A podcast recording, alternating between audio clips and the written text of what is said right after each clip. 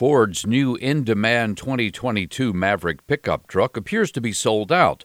The Wall Street Journal reports the automaker has taken the unusual step of suspending reservations. A Ford spokesman told the newspaper the company will resume taking orders during the summer.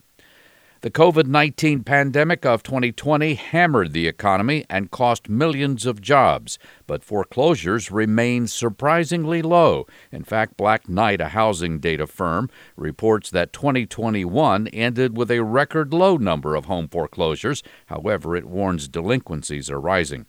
Four state attorneys general are suing Google, claiming the company is tracking users' physical location even when users try to block the company's technology. The suit says the location information is used to target advertising and to build extensive profiles on millions of Internet users.